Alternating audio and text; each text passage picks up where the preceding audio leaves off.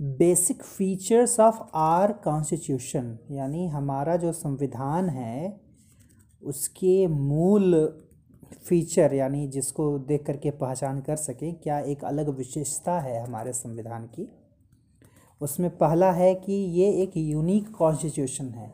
Unique का मतलब ही होता है जो औरों से बिल्कुल अलग हो, ठीक है, अद्वितीय जिसको कहते हैं, इनक्रेडिबल। यूनिक कॉन्स्टिट्यूशन है ये, उसकी पहली क्वालिटी है। दूसरी है कि ये लेंथीएस्ट कॉन्स्टिट्यूशन है। लेंथीएस्ट का मतलब सबसे बड़ा, सबसे लंबा। पूरी दुनिया में जितने अलग अलग देशों के कॉन्स्टिट्यूशन है, हमारे देश का जो कानून है वो सबसे लंबा है। फिर है रिटन कॉन्स्टिट्यूशन, यानी लिखित में है। इसकी तुलना अगर करोगे इंग्लैंड से, इंग्लैंड का कॉन्स्टिट्यूशन रिटन नहीं है, ठीक है, हमारा देश का जो कानून है वो रिटन कॉन्स्टिट्यूशन है। फिर रिजिड एंड फ्लैक्सिबल, कुछ मामलों में रिजिड भी है, कठोर भी है, और कुछ मामलों में फ्लैक्सिबल है, मतलब उसमें हम चेंजेस भी कर सकते हैं, ठीक है। तो ये उसके कुछ मेन बेसिक फीचर्स हैं, उस पर हम ध्यान देंगे। अभी पहला है unique constitution. The chief characteristic of the constitution of India is its uniqueness. जो प्रमुख विशेषता है हमारे कॉन्स्टिट्यूशन की वो है इसका यूनिक होना। यूनिक होना का मतलब क्या होता है, जैसे तुम भी एक लड़की हो, ये भी एक लड़की है, लेकिन तुम्हारा interest, field of interest music में है, तुम्हारा फील्ड ऑफ इंटरेस्ट पेंटिंग में है, वो तुमको यूनिक बनाता है। उसका फील्ड ऑफ इंटरेस्ट डांस में है, ठीक है। तो ये अलग अलग, जैसे मुझसे बात करोगी, मेरा फील्ड ऑफ इंटरेस्ट राइटिंग में है, तो ये अलग कुछ चीज़ें हैं जो हमको औरों से अलग बनाती हैं। अब उसमें हो सकता है कि तुम्हारे दिमाग में ये प्रश्न आ रहा हो कि तो क्या मेरी तरह और क्या म्यूज़िक के इंटरेस्ट वाले लोग नहीं होंगे, क्या मेरी तरह और राइटिंग वाले लोग नहीं होंगे, तो यूनिक हम कैसे हो गए, ऐसा कुछ चल रहा होगा दिमाग में।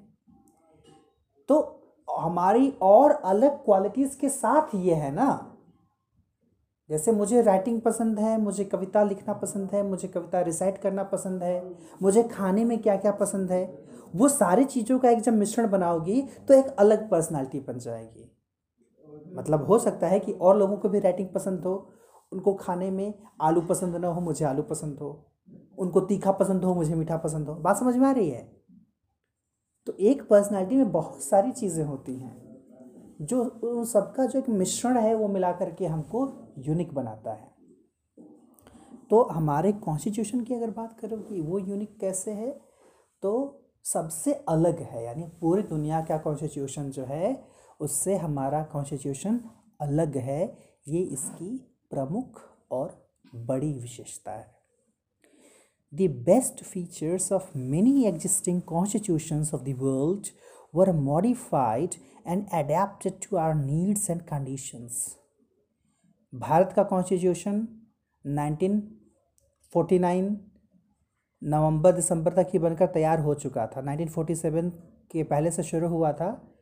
2 साल 11 माह 18 दिन लगा था, 2 years 11 months and 18 days। इतने दिन में कंप्लीट हुआ था कॉन्स्टिट्यूशन। तो उसके पहले जो अलग देशों के कॉन्स्टिट्यूशंस थे, जो संविधान थे, जैसे इंग्लैंड है, अमेरिका है, ऑस्ट्रेलिया है, ठीक है, तो ऐसे देशों के कॉन्स्टिट्यूशन से कुछ अपने काम की चीज़ें, जो हमारे काम की चीज़ें हैं, वो ली गई हैं। माने दूसरे देशों के कॉन्स्टिट्यूशन से लिया गया है और सबको मिला करके हम अपने हिसाब से हमने उसको अडैप्ट किया हुआ है।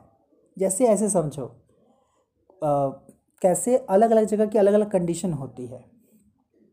जैसे अगर बात करें यूरोपियन कंट्रीज़ में, एक बच्चा जो पैदा होता है, ठीक है, तो वो बच्चा अगर 4.5-5 किलो का है, 3.5-4.5 किलो का है, तो वो स्वस्थ माना जाता है। अगर वहाँ कोई 2.5 किलो का बच्चा पैदा होता है तो उसको अस्वस्थ माना जाता है। हमारे यहाँ कोई बच्चा पैदा होता है अगर 2.5 किलो का भी है तो हम उसको स्वस्थ मानते हैं। यानी हमारे परिवेश के हिसाब से, हमारी स्थिति के हिसाब से हमारे लिए पैरामीटर वही है कि 2.5 किलो का बच्चा भी है, पैदा हुआ है तो स्वस्थ है। बात समझ में आ रही है। तो अलग अलग देशों की स्थिति अलग अलग है, इसलिए अलग अलग देशों के लिए हमको अलग अलग कानून की ज़रूरत पड़ती है। और अलग देश की ही क्यों बात करें, अगर अपने देश में राज्य की बात कर लें तो हर अलग अलग राज्य के लिए अलग अलग कानून है। हर जगह एक जैसा कानून नहीं है, अलग अलग राज्यों का अलग अलग कानून है। क्यों? क्योंकि अलग अलग राज्यों के लोगों की आवश्यकताएं अलग अलग हैं। बात समझ में आ रही है? जैसे एक नॉर्मली बात कहें कि अगर भारत जैसे देश की बात करें तो हमारे यहाँ का जो क्लाइमेट है वो हॉट क्लाइमेट माना जाता है, मतलब है तो खैर मॉडरेट, लेकिन अगर गर्मी की बात करें तो इंग्लैंड जैसे देशों की अपेक्षा हमारे यहाँ गर्मी ज़्यादा है, ठीक है, वहाँ ठंड ज़्यादा पड़ती है। तो वहाँ कोई इंसान अगर 30, 32, 40 साल का होकर के भी शादी नहीं करता है तो ये कोई आश्चर्य की बात नहीं है। हमारे यहाँ ऐसा क्यों नियम बनाया गया है? लड़की 18 साल की, लड़का 21 साल का, शादी की एक उम्र है कानूनन। क्यों बनाया गया है? क्योंकि ये माना जाता है कि वो एक उम्र है जहाँ बच्चे शादी लायक हो जाते हैं। कारण क्या है? यहाँ का मॉनसून। बात समझ में आ रही है? वहाँ का कोई अगर 17, 18, 20 साल का बच्चा है तो वो मतलब यूँ कह लो कि उम्र तो उसकी बढ़ रही है, लेकिन वो एक मैरिड लाइफ में जाने के लिए फिज़िकली उतना मतलब क्या कहा जाए, एबल नहीं माना जाता, क्योंकि वहाँ की क्लाइमेट ठंडी है, ठीक है। इसलिए देखो कि उनके दाढ़ी मूंछ उस समय तक नहीं आते, ठीक है। तो यानी अलग जगह की जलवायु अलग होगी तो उसके हिसाब से बॉडी में चेंजेस भी अलग होते हैं। मतलब उनका ये है कि ज़्यादा एज हो जाए तो कोई बड़ी बात नहीं है, कोई आश्चर्य की बात नहीं है, क्योंकि उनकी जलवायु, उनका क्लाइमेट ही अलग है। बात समझ में आ रही है? और इसी संदर्भ में एक और बात करना चाहूँगा यहाँ पर, ये जो मैगी नूडल्स हैं बहुत ख़राब चीज़ें हैं। बच्चे जल्दी जवान होते हैं इसको खा करके। आजकल जो बच्चे शुरू से खूब खाते हैं ना मैगी नूडल्स, तो क्या होगा, बच्चे की उम्र है 12 साल, देख करके लगेगा कि 15 साल की है। बच्चे की उम्र है 9 साल, देख करके लगेगा कि 12 साल की है। तो ये जो चीज़ें हैं, ये जो आजकल के जो खाद्यान्न हैं, जो ड्राई फूड जो हैं, ये भी बहुत नुकसानदेह साबित हो रहे हैं, ठीक है। तो कोई भी चीज़ एक समय से जब होती है तो अच्छी लगती है। 12 साल का आदमी 15 साल का लगे तो भी अच्छा नहीं है, 15 साल का आदमी 12 साल का लगे तो भी अच्छा नहीं है। मतलब एक नॉर्मल जो कंडीशन मानी जाती है, हालांकि हर इंसान जवान दिखना चाहता है कि उसकी उम्र ज़्यादा हो और वो कम ही दिखे तो कोई ख़राब नहीं है। हाँ, लेकिन तब ख़राब लगता है। जैसे हमारे साथ एक टीचर थी, जब मतलब उनको देख करके, वो एमए की क्लास को पढ़ाती थी, उनको देख करके कोई लगता था कि हाई स्कूल के स्टूडेंट वो खुद हैं, तो वो भी सही नहीं है, नहीं अच्छा लगता है। समय के साथ उस हिसाब से शरीर का विकास होना चाहिए कि लगे कि हाँ आपकी एक उम्र है। बात समझ में आ रही है? खैर, मुद्दा कहाँ से शुरू हुआ, कहाँ पर चले गए, लेकिन जानो, ये चीज़ें जानने वाली हैं। तो मतलब मैं यही कह रहा था कि अलग अलग देश, अलग अलग राज्य कि ज़रूरतें अलग अलग होती हैं, इसीलिए कानून अलग अलग बनाए जाते हैं। तो हमारे देश के लिए जो अडेप्ट किया गया, अपने हिसाब से उसको अडेप्ट किया गया, और देशों से कॉन्स्टिट्यूशन लिया गया, सबको मिला करके कुछ अपना डाल करके उसको एक नया रूप दिया गया। इस तरह से हमारा कानून जो है एकदम यूनिक बना। Thus, the Constitution of India is a combination of many good points of several constitutions. ये इसका यूनिकनेस है। अगर पूछा जाए कि हमारे इंडियन कॉन्स्टिट्यूशन में यूनिकनेस क्या है, तो इसकी यूनिकनेस क्या है, ये यहाँ से यहाँ तक, और फिर ये है इसकी uniqueness. The constitution of India is a combination of many good points of several constitution. कई सारे अलग अलग कॉन्स्टिट्यूशन के अच्छे पॉइंट्स को लेकर के हमने अपना कॉन्स्टिट्यूशन बनाया, अपना संविधान बनाया। At the same time, the needs and aspirations of the people were also not ignored. यहाँ के जो लोग हैं, उनकी जो ज़रूरत है, उनकी जो इच्छाएं हैं, उसको भी इग्नोर नहीं किया गया। पॉइंट समझ में आया? यूनिकनेस। Lengthiest.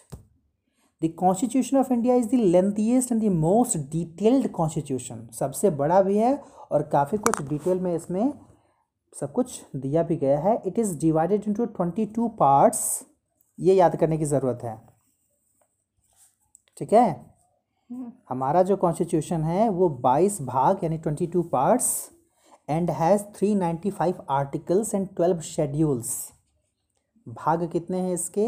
22 हैं. आर्टिकल्स यानी अनुच्छेद कितने हैं? 395 हैं. और शेड्यूल्स कितने हैं? अनुसूची बोलते हैं इसको. 12 शेड्यूल्स है. 22 parts, 395 articles and 12 schedules. The constituent assembly spent 2 years 11 months and 18 days.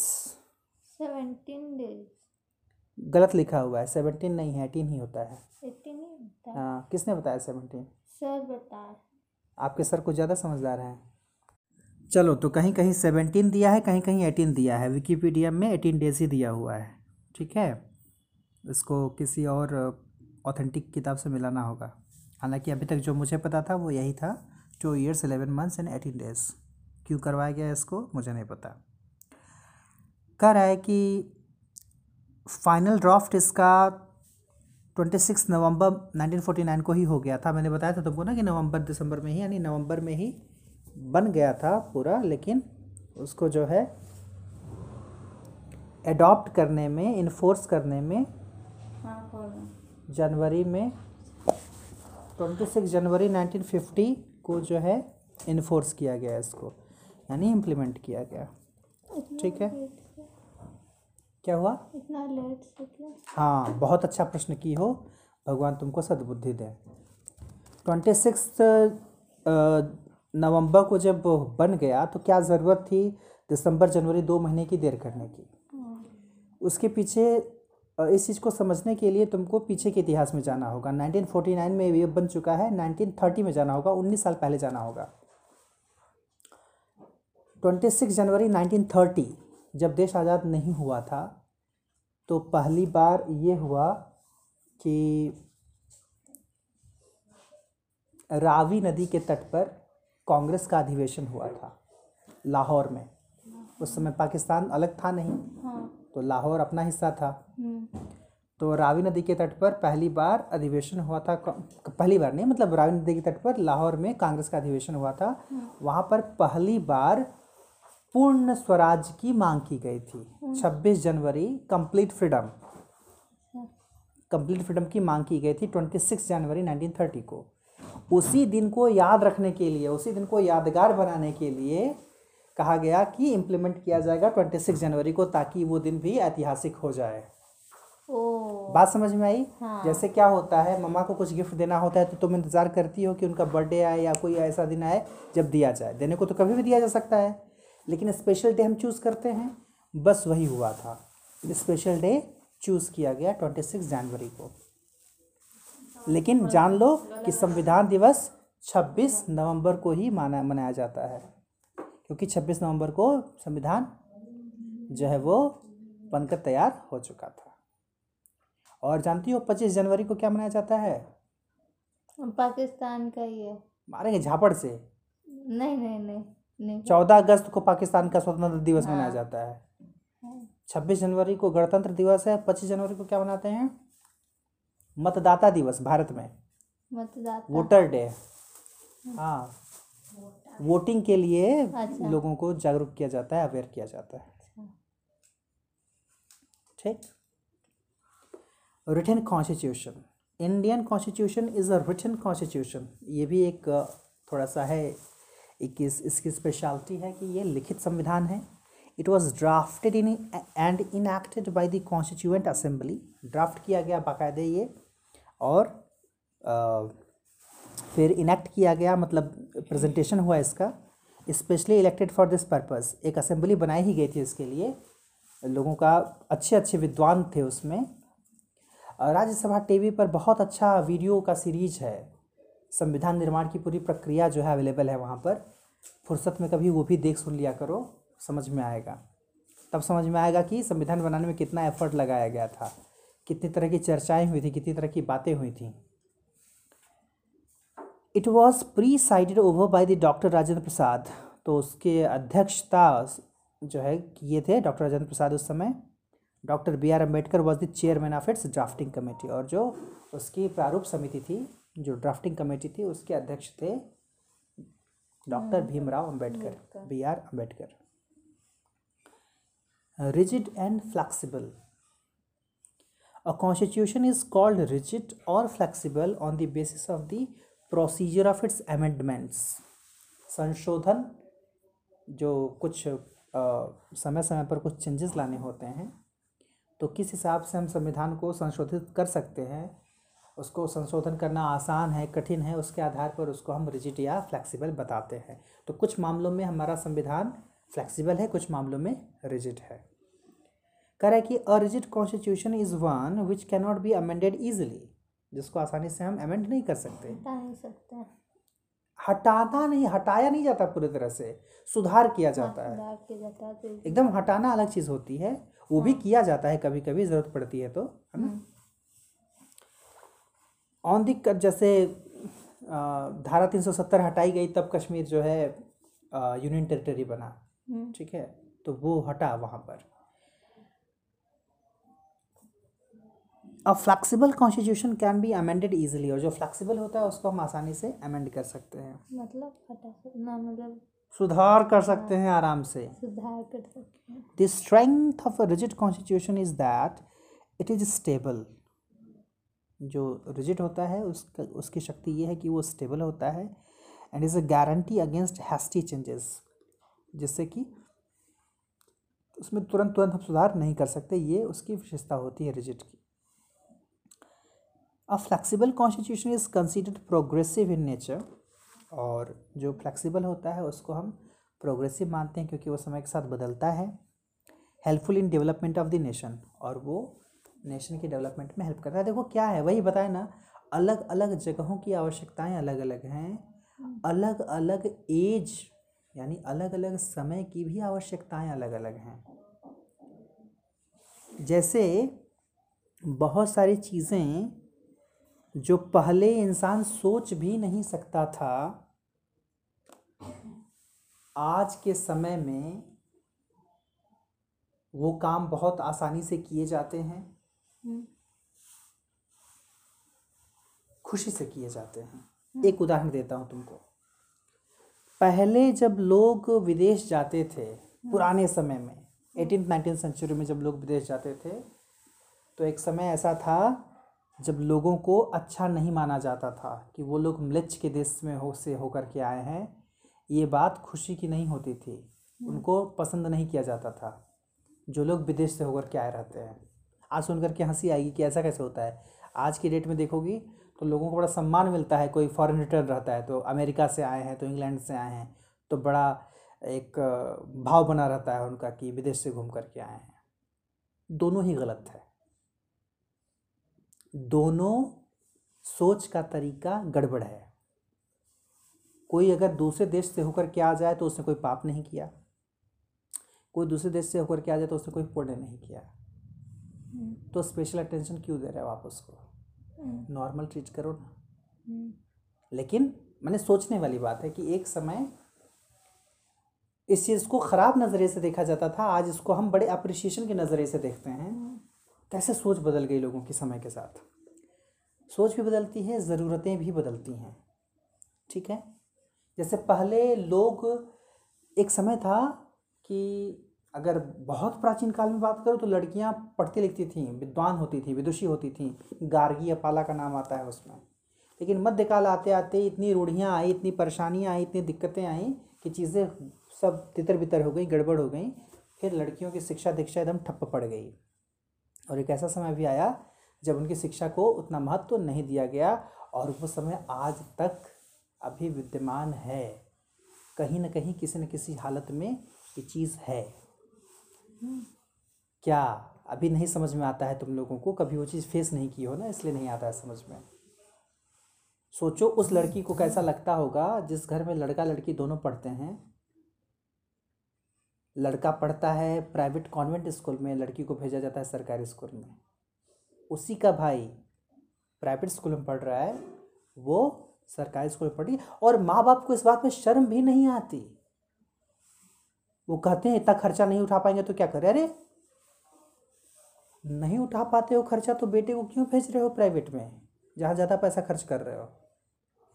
उसको भी सरकारी में डालो।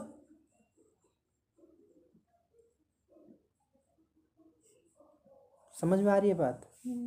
तो अब बात यह है कि जो बराबरी वाला और गैर बराबरी वाला जो एक मुद्दा है ना, ये माँ बाप से शुरू होता है। हमारे इंडियन कॉन्टेक्स्ट में ज़्यादातर ये होता है, डिफ्रेंशिएशन वही ला देते हैं शुरू से ही। मैं सौभाग्यशाली हूँ, मेरे साथ ऐसा कभी नहीं हुआ। एटलीस्ट मेरे पिता ने ऐसा नहीं किया। माँ का ज़्यादा इंक्लिनेशन मेरी तरफ होता था, लेकिन पढ़ाई लिखाई को लेकर के और चीज़ों को लेकर के ऐसा नहीं हुआ कि बेटे को बहुत अच्छा कर दे और बेटी से कोई मतलब न रहे, ऐसा नहीं था। ठीक है। और यही कारण है कि आज हम तीनों भाई बहन पोस्ट ग्रेजुएट हैं, तीनों के पास पीजी की डिग्री है। खैर, तो मेन मुद्दा ये है कि समय के साथ चीज़ें बदलती हैं तो आवश्यकताएं बदलती हैं। ठीक है। एक समय था जब टीचर लोग जो हैं पकड़ के खूब कूटते थे स्टूडेंट को, खूब कूटते थे, कोई कुछ नहीं करता था।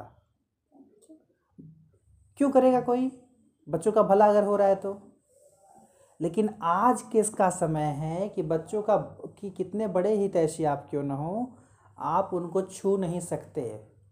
कॉर्पोरल पनिशमेंट इज़ प्रोहिबिटेड, यानी फिज़िकल पनिशमेंट नहीं दे सकते बच्चों को। अगर आपने ऐसा कर दिया, बच्चे ने अगर कंप्लेन कर दी, तो आपको जेल भी हो सकती है। ये कॉन्स्टिट्यूशन में आ गया है, संविधान में आ गया है। आप नहीं कर सकते कॉर्पोरल पनिशमेंट। पहले ऐसा नहीं था। हाँ। समय के साथ बदला, चीज़ें बदली, कानून बदला, ये चीज़ें होती हैं। तो कह रहा है कि keeping this in mind the constitution of India is a combination of both rigid as well as flexible. इसीलिए हमारा देश का कॉन्स्टिट्यूशन रिजिड भी है और फ्लैक्सीबल भी है। It's not only a sacred document that is a framework for democratic governance but also an instrument that may require modifications. कह रहा है केवल पवित्र डॉक्यूमेंट ही नहीं है केवल, जो एक फ्रेमवर्क प्रोवाइड करता है डेमोक्रेटिक गवर्नमेंट के लिए, बल्कि इट्स एन इंस्ट्रूमेंट जिसकी ज़रूरत, जिसको मॉडिफाई होने की भी ज़रूरत है समय के साथ। देखो ये चीज़ बहुत बहुत इम्पॉर्टेंट है समझनी, कि कोई चीज़ कितनी भी अच्छी क्यों ना हो, समय के साथ उसमें चेंजेस ज़रूरी होते हैं। एक ही चीज़ को हम पत्थर की लकीर मान करके नहीं चल सकते। जैसे नॉर्मली कहते हैं माँ बाप को बेटे बेटियों को पीटने का अधिकार है, वो पीट सकते हैं, लेकिन कब तक नहीं। समझो बात को। अब उसमें क्या है कि जो नॉर्मल चीज़ समझनी है कि वो बात हमेशा लागू नहीं होगी। जैसे कहा जाता है कि जब बाप का जूता बेटे के पैर में आने लगे तो बेटे के साथ बेटे का व्यवहार नहीं करना चाहिए, बेटे को मित्र की तरह ट्रीट करना चाहिए, क्योंकि वो बराबरी का हो जाता है। जैसे हम अब कभी जाते हैं अपने पुराने टीचर्स से मिलने, अगर स्कूल में अभी भी जाते हैं कभी, तो स्कूल में मिलने जाते हैं, मान लो वो हेडमास्टर हैं या टीचर हैं, तो हम उनके स्टूडेंट रहे हैं, तो उसका मतलब ये थोड़ी है कि वो हमको खड़ा कराएंगे अपने सामने। स्टूडेंट तो खड़ा ही होता है टीचर के सामने ना। लेकिन अब हम जाते हैं तो क्या होता है, बाकायदे हमारे लिए कुर्सी मंगवाई जाती है और साथ में बैठते हैं लोग। हर चीज़ समय के साथ बदलनी चाहिए ना। अभी हम उसी प्रोफेशन से जुड़े हुए हैं, उसी में आ गए हैं, अब तो हम बराबरी में आ गए ना। ज्ञान में भले बराबरी ना हो, लेकिन फील्ड में बराबरी की फील्ड हो गई। हम भी टीचर, वो भी टीचर। बात समझ में आ रही है। तो समय के हिसाब से चेंजेस का होना ज़रूरी है। अब वही जो मारपीट की मैं बात कर रहा था पेरेंट्स की, तो उसमें ये होता है कि एक उम्र के बाद, अब जैसे मान लो कि बेटी की शादी हो गई, मान लो गलती कोई कर ही दी, तो क्या बाप है या माँ है तो वो हाथ उठा देंगे तुरंत, क्या ये शोभा देगा? नहीं देगा। लेकिन कुछ लोग ये बेवकूफ़ी भी करते हैं। तो ये चीज़ें हैं समझने वाली। हाँ, खैर, तो accordingly there are 3 methods of amendment. तो इसलिए हमारे देश में संविधान सुधार करने के 3 तरीके हैं। पहला, बाय सिंपल मेजॉरिटी, एकदम सिंपल मेजॉरिटी, बहुत हल्के में काम निपट जाता है। दूसरा, बाय स्पेशल मेजॉरिटी। और तीसरा है स्पेशल मेजॉरिटी यानी रैटिफिकेशन, स्पेशल चीज़ लागू हो गई इसमें। अब देखो इन तीनों में क्या अंतर है। बहुत इंटरेस्टिंग चीज़ें हैं ये कि कानून में सुधार कैसे किए जा सकते हैं। जो सिंपल मेजॉरिटी होती है उसका क्या मतलब होता है?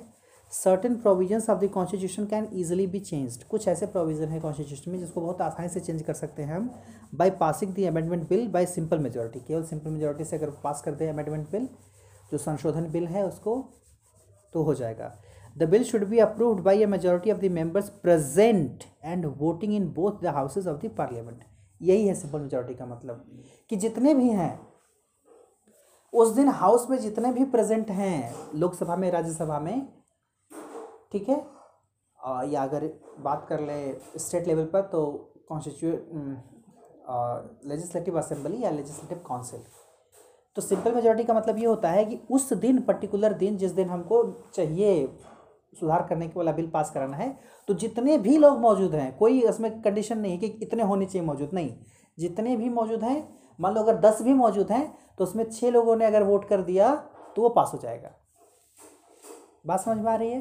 6 लोगों ने वोट किया और 10 लोगों ने किया तो कहाँ मेजॉरिटी हुई? फिर मेजॉरिटी का मतलब क्या होता है? आधा से ज़्यादा।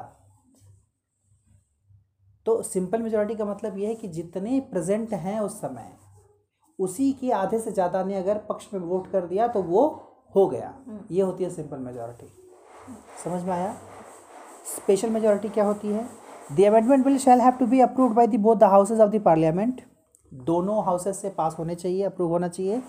Absolute majority of total membership, ये है मेन बात, एब्सोल्यूट मेजॉरिटी। अब एब्सोल्यूट मेजॉरिटी का मतलब ये हुआ कि जितने मेंबर्स हैं उसके, जैसे अब उसमें है कि कितने प्रेजेंट है उससे मतलब नहीं है। जब स्पेशल मेजॉरिटी चाहिए, मान लो कि लोकसभा में या राज्यसभा में 250 मान लो सीट है, 250, तो अगर 100 ही लोग मौजूद हैं तो नहीं पास हो सकता, तब तो बिल ही लाना बेकार है। क्योंकि 125 से ज़्यादा लोग रहेंगे तब वो लाया जाएगा, ताकि 125 से ज़्यादा, आधा से ज़्यादा, ये है एब्सोल्यूट मेजॉरिटी। समझ में आई बात? यानी जितने टोटल नंबर ऑफ पार्लियामेंटेरियंस हैं, जितने भी सांसद हैं एक हाउस में, लोकसभा हो या राज्यसभा हो, उसके टोटल के आधा से अधिक होने चाहिए, वो होती है स्पेशल मेजॉरिटी। समझ में आया? उसको बोलते हैं एब्सोल्यूट मेजॉरिटी। कह रहा है कि 2/3 majority of members present and voting, और उसमें भी है कि एब्सोल्यूट मेजॉरिटी होनी चाहिए मेंबरशिप की, और साथ में जितने उसमें जितने प्रेजेंट हैं उसके 2/3 जो है 7 पक्ष में वोट करने चाहिए। 2/3, आधा से ज़्यादा नहीं, 2/3। 2/3 का मतलब परसेंटेज अगर निकालोगे तो कितना हो जाएगा? लगभग ये हो गया 33.33 यानी 66.66, यानी केवल 50% से ज़्यादा नहीं, 66% के ऊपर होना चाहिए। ये हुए स्पेशल मेजॉरिटी। बात समझ में आ रही है? Most of the provisions of our constitution are amended by this method. कह रहा है कि ज़्यादातर हमारे जो प्रोविज़न हैं वो इसी मेथड से उसमें जो है अमेंडमेंट करते हैं। इसका मतलब कुछ ऐसे हैं जो रिजिड हैं, कुछ ऐसे हैं जो फ्लेक्सिबल हैं, ज़्यादातर जो है वो रिजिड है। तो ज़्यादातर को रिजिड इसलिए बनाया गया है ताकि उसमें आसानी से हम चेंजेस न कर सकें। कुछ ऐसी चीज़ें होती हैं जिसमें सिंपल मेजॉरिटी से काम चल जाता है, जैसे कोई नया राज्य बनाना हो, वहाँ सिंपल मेजॉरिटी चलती है। कोई नया राज्य बनाना, वहाँ सिंपल मेजॉरिटी चलती है, मतलब जितने लोग प्रेजेंट है उसमें से आधा ज़्यादा ने वोट कर दिया तो समझ लो कि वो पास हो गया बिल कि एक नया राज्य बनाना है, उसके लिए सिंपल मेजॉरिटी है। अलग अलग चीज़ों के लिए, नया राज्य बनाना है या दो राज्यों को मिलाना है ना, इसके लिए जो लोकसभा या राज्यसभा में बिल पास होता है तो वो सिंपल मेजॉरिटी से हो जाता है। वहाँ पर स्पेशल मेजॉरिटी की ज़रूरत नहीं होती। बात करें स्पेशल मेजॉरिटी एंड रेटिफिकेशन की, क्या कह रहा है, after the bill is passed by the special majority in both the houses of the parliament it may be approved by the legislatures of at least half of the total member of states. Wow, ये है special majority के साथ ratification भी। Special majority वाला वही concept जो पहले समझा, उसके साथ साथ ये होना चाहिए कि जितने half of the legislatures of at least half of the total number of states, अगर मान लो कि 29 स्टेट्स हैं तो 29 स्टेट्स में लेजिस्लेटिव असेंबली वगैरह है, तो वहाँ के जो विधायक लोग हैं तो 29 का आधा कर दो 14, 14 से ज़्यादा 15, मान लो 15, कम से कम 15 स्टेट के विधायक लोग अप्रूव करें उसको, तब जा कर के वो रेटिफिकेशन क्लियर होगा। ठीक है, तो ये है स्पेशल मेजॉरिटी के साथ रेटिफिकेशन भी। ये तीसरा तरीका है कानून बदलाव का। तो इसके अंतर्गत भी कुछ चीज़ें आती हैं जिसमें ये ज़रूरी होता है। ठीक है, whenever the need was felt, जब जब ज़रूरत महसूस हुई, the Indian constitution was suitably amended, हमारे संविधान को बदला गया। जैसे एक उदाहरण देते हैं तुमको, अभी रेप केसेस बहुत बढ़ रहे हैं देश में समय के साथ अलग अलग राज्यों में। अब उसमें देखो कि अलग अलग राज्यों का नियम अलग अलग है, तो कुछ राज्यों में सीधे सीधे जो रेपिस्ट है उसको मौत की सज़ा दे दी जाती है, कुछ राज्यों में अभी ऐसा कोई प्रावधान नहीं है। जो निर्भया कांड हुआ था दिल्ली में, तो उसमें ये था कि एक 16 साल का बच्चा भी इन्वॉल्व था। ठीक है, तो ऐसे केसेस में इसको बोलते हैं heinous crime, HEINOUS, heinous crime यानी भयानक अपराध। तो अब यहाँ पर एक तर्क दिया जाता था, चूँकि कानून था हमारा कानून ये था कि अगर कोई बच्चा 18 साल का नहीं हुआ है, 18 साल के से कम है अगर बच्चा, तो उसको हम क्या मानेंगे, हम एडल्ट नहीं मानेंगे, तो उसको हम एडल्ट की तरह पनिशमेंट नहीं दे सकते। तो ऐसे में क्या होता था कि 18 साल से कम का जो बच्चा रहेगा वो कुछ भी कर जाए, उसको एडल्ट की तरह पनिशमेंट नहीं मिलेगी, उसको बाल सुधार गृह या किशोर गृह में भेजा जाता था सुधरने के लिए, ये था नियम। लेकिन जब ये केस आया दिल्ली वाला, निर्भया वाला, उसमें 16 साल का बच्चा इन्वॉल्व था, तो आवश्यकता महसूस होने लगी कि अब ये जो एडल्ट होने की जो उम्र है, ये ऐसे केसेस में, स्पेशल केसेस में, रेप केसेस में, इसको 18 साल से घटा करके 16 साल किया जाए। आवश्यकता महसूस हुई, समय की हिसाब से आवश्यकता महसूस, इस पर काम भी हुआ, शायद कुछ चेंजेस हुए भी हैं। तो अब ये है कि अब 16 साल का भी कोई अगर बंदा है, अगर वो ऐसा कुछ करता है, 16 से 18 साल का भी है, तो उसको वैसे ही पनिशमेंट मिलेगी। तो ये ज़रूरत के हिसाब से ऐसे चेंजेस करने की आवश्यकता पड़ती है, क्योंकि इसमें ये लॉजिक दिया गया कि हम किस आधार पर उसको बच्चा मान रहे हैं। जब वो इतना बड़ा अपराध करने में सक्षम है तो हम उसको बच्चा क्यों मान रहे हैं, उसको बच्चा मान करके क्यों छोड़ेंगे हम। ऐसे तमाम तरह के लॉजिक दिए जाते हैं, तो समय के हिसाब से ऐसे ही चीज़ों में बदलाव किए जाते हैं। जैसे 2005 के पहले, अभी ये सारी बातें बता रहे हैं तो अभी कानून को जानने का बड़ा मन कर रहा होगा, यही मेरा पढ़ाने का तरीका है।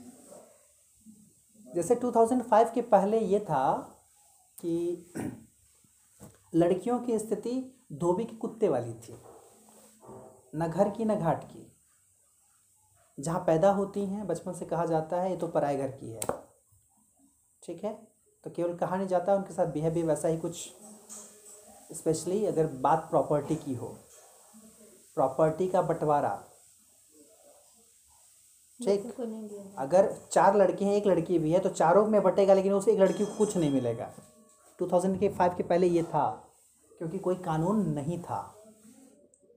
तो क्या होता था, लड़की को कहा जाता था कि दूसरे घर की है, जहाँ जाएगी वहाँ उसका घर होगा। तो बाप की तरफ से कुछ नहीं मिलता था, एक दहेज के नाम पर जो चीज़ें देते थे लोग, हालांकि दहेज देना लेना गलत है, लेकिन उसी के नाम पर जो देते थे उनको लगता था कि बस वो मुक्त हो गए दे करके। ठीक, जबकि होना क्या चाहिए, जिस माँ बाप की वो बेटी है उनकी प्रॉपर्टी में उसको हक मिलना चाहिए, ऐसा नहीं होता था। तो क्या होता था कि वो जहाँ जाएगी वहाँ, तो जहाँ जाएगी वहाँ उसको कहाँ मिलता है, वो तो उसके पति को मिलता है, वहाँ भी उसको कुछ नहीं मिलता है। तो ये धोबी के कुत्ते वाली हालत हो गई थी कि न घर के न घाट के, न तो यही मेरी प्रॉपर्टी न तो वही मेरी प्रॉपर्टी। तो इस पर विचार किया गया। 2005 में एक्ट आया जो ये कहता है कि लड़कियों को वो ससुराल के लिए, ससुराल में दावा पेश करें या ना करें, ससुर सास की संपत्ति में दावा पेश करें या ना करें, जहाँ उनका जन्म हुआ है यानी वो अपने बाप की प्रॉपर्टी में उनको उनका हक मिलना चाहिए। मतलब अगर 2-3 भाई बहन है तो तीनों में बराबर बराबर वो प्रॉपर्टी का बंटवारा होना चाहिए। 2005 से ये संभव हुआ है। तो कानूनन रूप से तब से लड़कियां जो है लड़कों के बराबरी में आ गई हैं प्रॉपर्टी लेने के मामले में। लेकिन रियल ग्राउंड पर अभी भी चीज़ें बदली नहीं है ज़्यादा। अभी भी लगता है बहनों को कि शादी के बाद अगर वो भाई से अपना बंटवारा अपना हिस्सा मांगेंगी तो भाई और बहन का रिश्ता जो है वो ख़राब हो जाएगा, जैसे भाई भाई के बंटवारे में रिश्ता ख़राब हो जाता है। तो पहली बात ये कि इस ये क्यों लॉजिक लाएंगे आप कि रिश्ता ख़राब होगा, ये तो नेचुरल चीज़ है, नॉर्मल चीज़ है। अगर इसको हम एकदम नेचुरली एक्सेप्ट करना शुरू कर दें तो फिर झगड़ा क्यों होगा, तो नहीं होना चाहिए ना, नहीं होना चाहिए। तो ये जो थिंकिंग है, ये थिंकिंग ख़त्म करने की ज़रूरत है, तब ये कानून प्रभावी रूप से जो है लागू हो पाएगा। नहीं तो कानून कानून में ही रह जाएगा, रियल ग्राउंड पर नहीं होगा। और अभी तक नहीं हुआ है संभव, अभी तक ये ढंग से संभव नहीं हुआ है। जब भाई बहन अपने स्तर से इसको नॉर्मल, अभी जैसे बहनें अच्छी बनने में कि नहीं नहीं हम क्यों लेंगे, नहीं लेंगे, जैसे हम अपने बहनों से कहते हैं तो कहती हैं सब कि नहीं लेंगे। हम बोले क्यों नहीं लोगी, तुम्हारा है भाई, क्यों नहीं लोगी तुम। अगर 30 हिस्सा खेत है बाप का तो अगर 3 बेटा बेटी हैं उनके तो तीनों को 10-10 हिस्सा मिलना चाहिए। उसके बाद उस 10 हिस्से का चाहे तुम जो करो, क्यों छोड़ोगे उसको। तो लॉजिक क्या लगाते हैं बाप लोग, लॉजिक देते हैं कि जितना प्रॉपर्टी देते हो तुमको दहेज दे दिए हैं। यहीं पर सब गड़बड़ है। दहेज मत दीजिए, प्रॉपर्टी दीजिए। अगर प्रॉपर्टी है तो प्रॉपर्टी दीजिए, नियम कानून से अगर चलिएगा तब। अब बेटी को दीजिए, ससुराल वाले को दीजिए। हाँ, बेटी को दीजिए, ससुराल वाले को क्यों देंगे। तो जो नियम है, जो नियम कानून है, ठीक है। तो आई होप कि आज संविधान में कुछ मन लगा होगा तुम्हारा और लगा होगा कि चीज़ें कुछ और जाननी चाहिए तो जानो। जैसे एक नॉर्मल चीज़ बताएं तुमको लड़कियों के बारे में, औरतों के बारे में। कोई औरत अगर अपराध करती है उसको अगर अरेस्ट करना है तो लेडी कांस्टेबल चाहिए। लेडी कांस्टेबल का होना एकदम ज़रूरी है। हाँ। और उसको सूर्योदय से सूर्यास्त के बीच में ही अरेस्ट किया जा सकता है। हाँ। तो ये कुछ चीज़ें हैं जो जाननी चाहिए। बहुत सारी बातें हैं जो अपने काम की हैं तो उसको जानना चाहिए। रात को नहीं किया जाता, शायद नहीं। सूर्योदय से सूर्यास्त का मतलब तो यही हुआ ना। Do you know the kings of the princely states who merge them with India after independence were paid a fixed annual amount of money as a stipend. It was called privy purse. तो ये किस भाषा में लिखा गया है कि तुमको समझ में नहीं आया था कि प्रिवी पर्स का मतलब क्या होता है।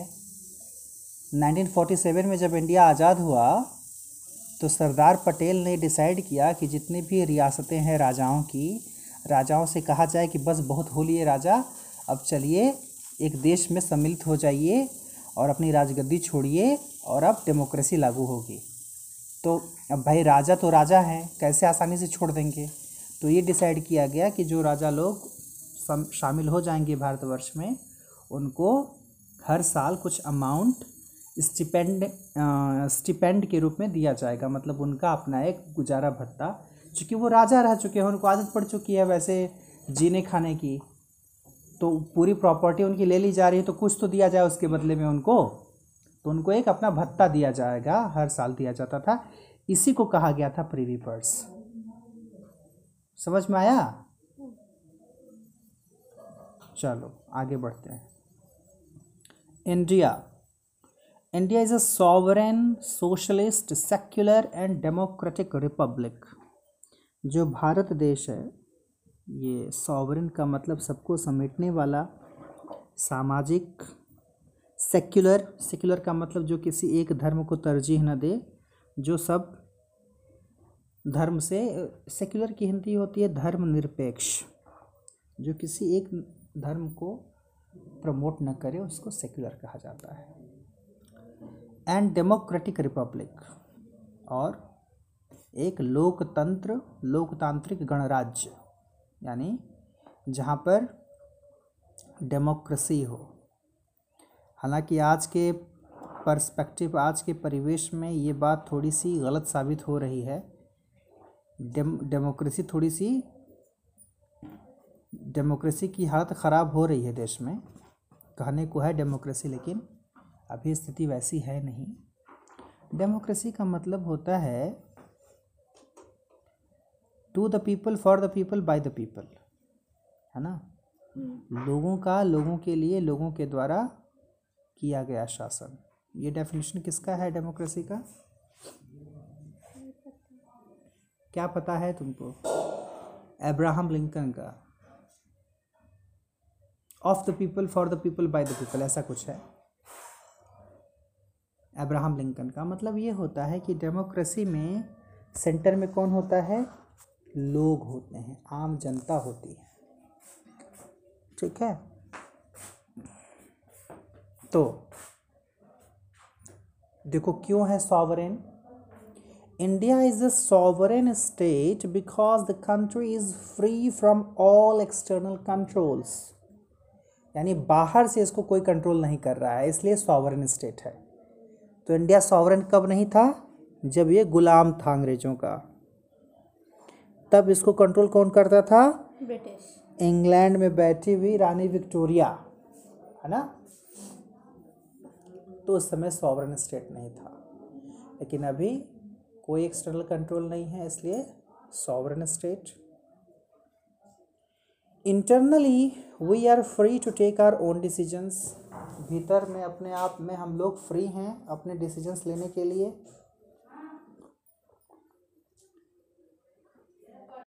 तो हम अपने आप में फ्री हैं अपने डिसीजंस लेने के लिए. No other country can dictate its policies और टर्म्स टू अस. कोई और स्टेट हमको या देश हमको आकर के नहीं बताएगा कि जैसे अगर हम झारखंड में हैं तो उत्तर प्रदेश हमको नहीं बताएगा कि हमको क्या करना है. हम अपना डिसीजन अपने लेंगे. ठीक है. और उसी तरह से अगर देश के रूप में बात करें तो no other country can dictate its policies और terms to us and nobody can interfere in our internal affairs. ये है सॉवरेन होने का मतलब. दूसरा देश आकर के नहीं बताएगा क्या करना है, और हमारे इंटरनल अफेयर में कोई और हस्तक्षेप नहीं करेगा. ये है सॉवरेन होना. बुझाया? दूसरा, India is a socialist state because socialism is one of the national goals to be achieved. Socialist state है क्योंकि हमारे यहाँ सामाजिकता एक प्रमुख उद्देश्य है जिसे हमें प्राप्त करना है. 10. India is against exploitation in all forms.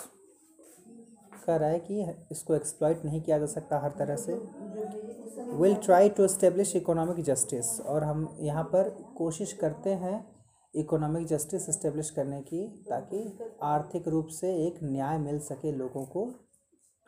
बराबरी पर लाना तो बहुत मुश्किल है, लेकिन फिर भी एक कोशिश. Without being attach to any particular ideology. किसी एक पर्टिकुलर आइडियोलॉजी से जुड़ा ना होना, यही सोशलिस्ट बनाता है इसको. मतलब पूरे समाज को साथ में लेकर चलने की जो एक मंशा है, एक जो इच्छा है, एक जो अभिलाषा है, एक जो विश है, वो बनाती है देश को socialist. India is a secular state. क्यों? All religions enjoy equal freedom. क्योंकि यहाँ पर हर धर्म को बराबरी, हालांकि ये मैं नहीं मानूंगा, कहने के लिए बातें सही हैं लेकिन ऐसा है नहीं, देश में स्थिति ऐसी है नहीं. मैंने उदाहरण पहले भी दिया हुआ है तुम लोगों को कि कैसे कुछ चीज़ों को हम बहुत नॉर्मली लेते हैं, कोई और करने लगेगा तो उसको लोग बहुत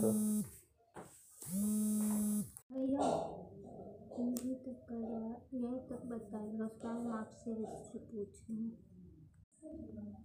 all religions enjoy equal freedom, no discrimination is made on grounds of religion. धर्म के आधार पर कह रहा है कोई डिस्क्रिमिनेशन नहीं होता हमारे देश में। Right to freedom of religion is granted by our constitution under the fundamental rights.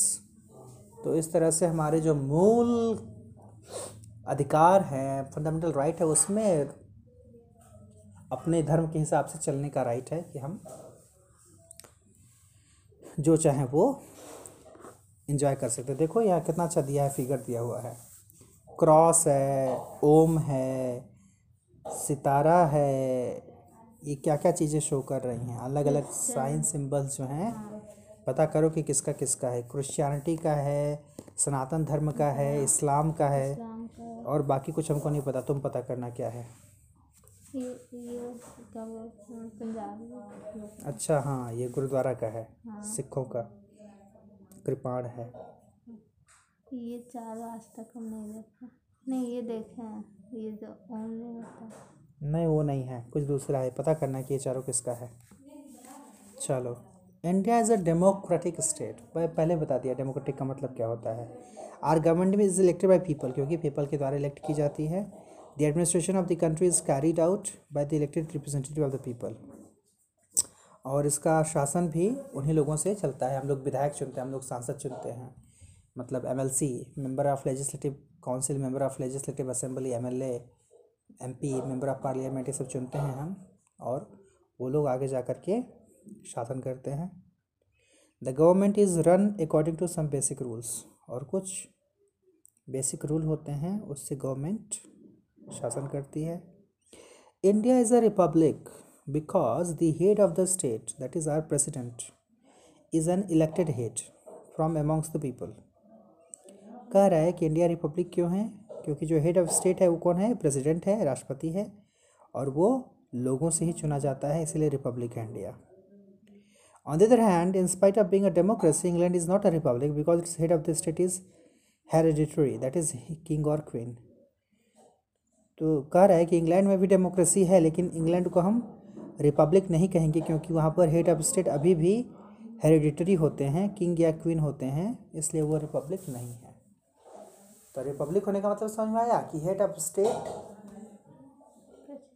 हमारे हम में से ही जो पीपल होते हैं वही होते हैं, इसीलिए वो रिपब्लिक है। बड़ा अच्छा वर्ड है रिपब्लिक, तो जानो इसको क्या अंतर है रिपब्लिक में और डेमोक्रेटिक होने में।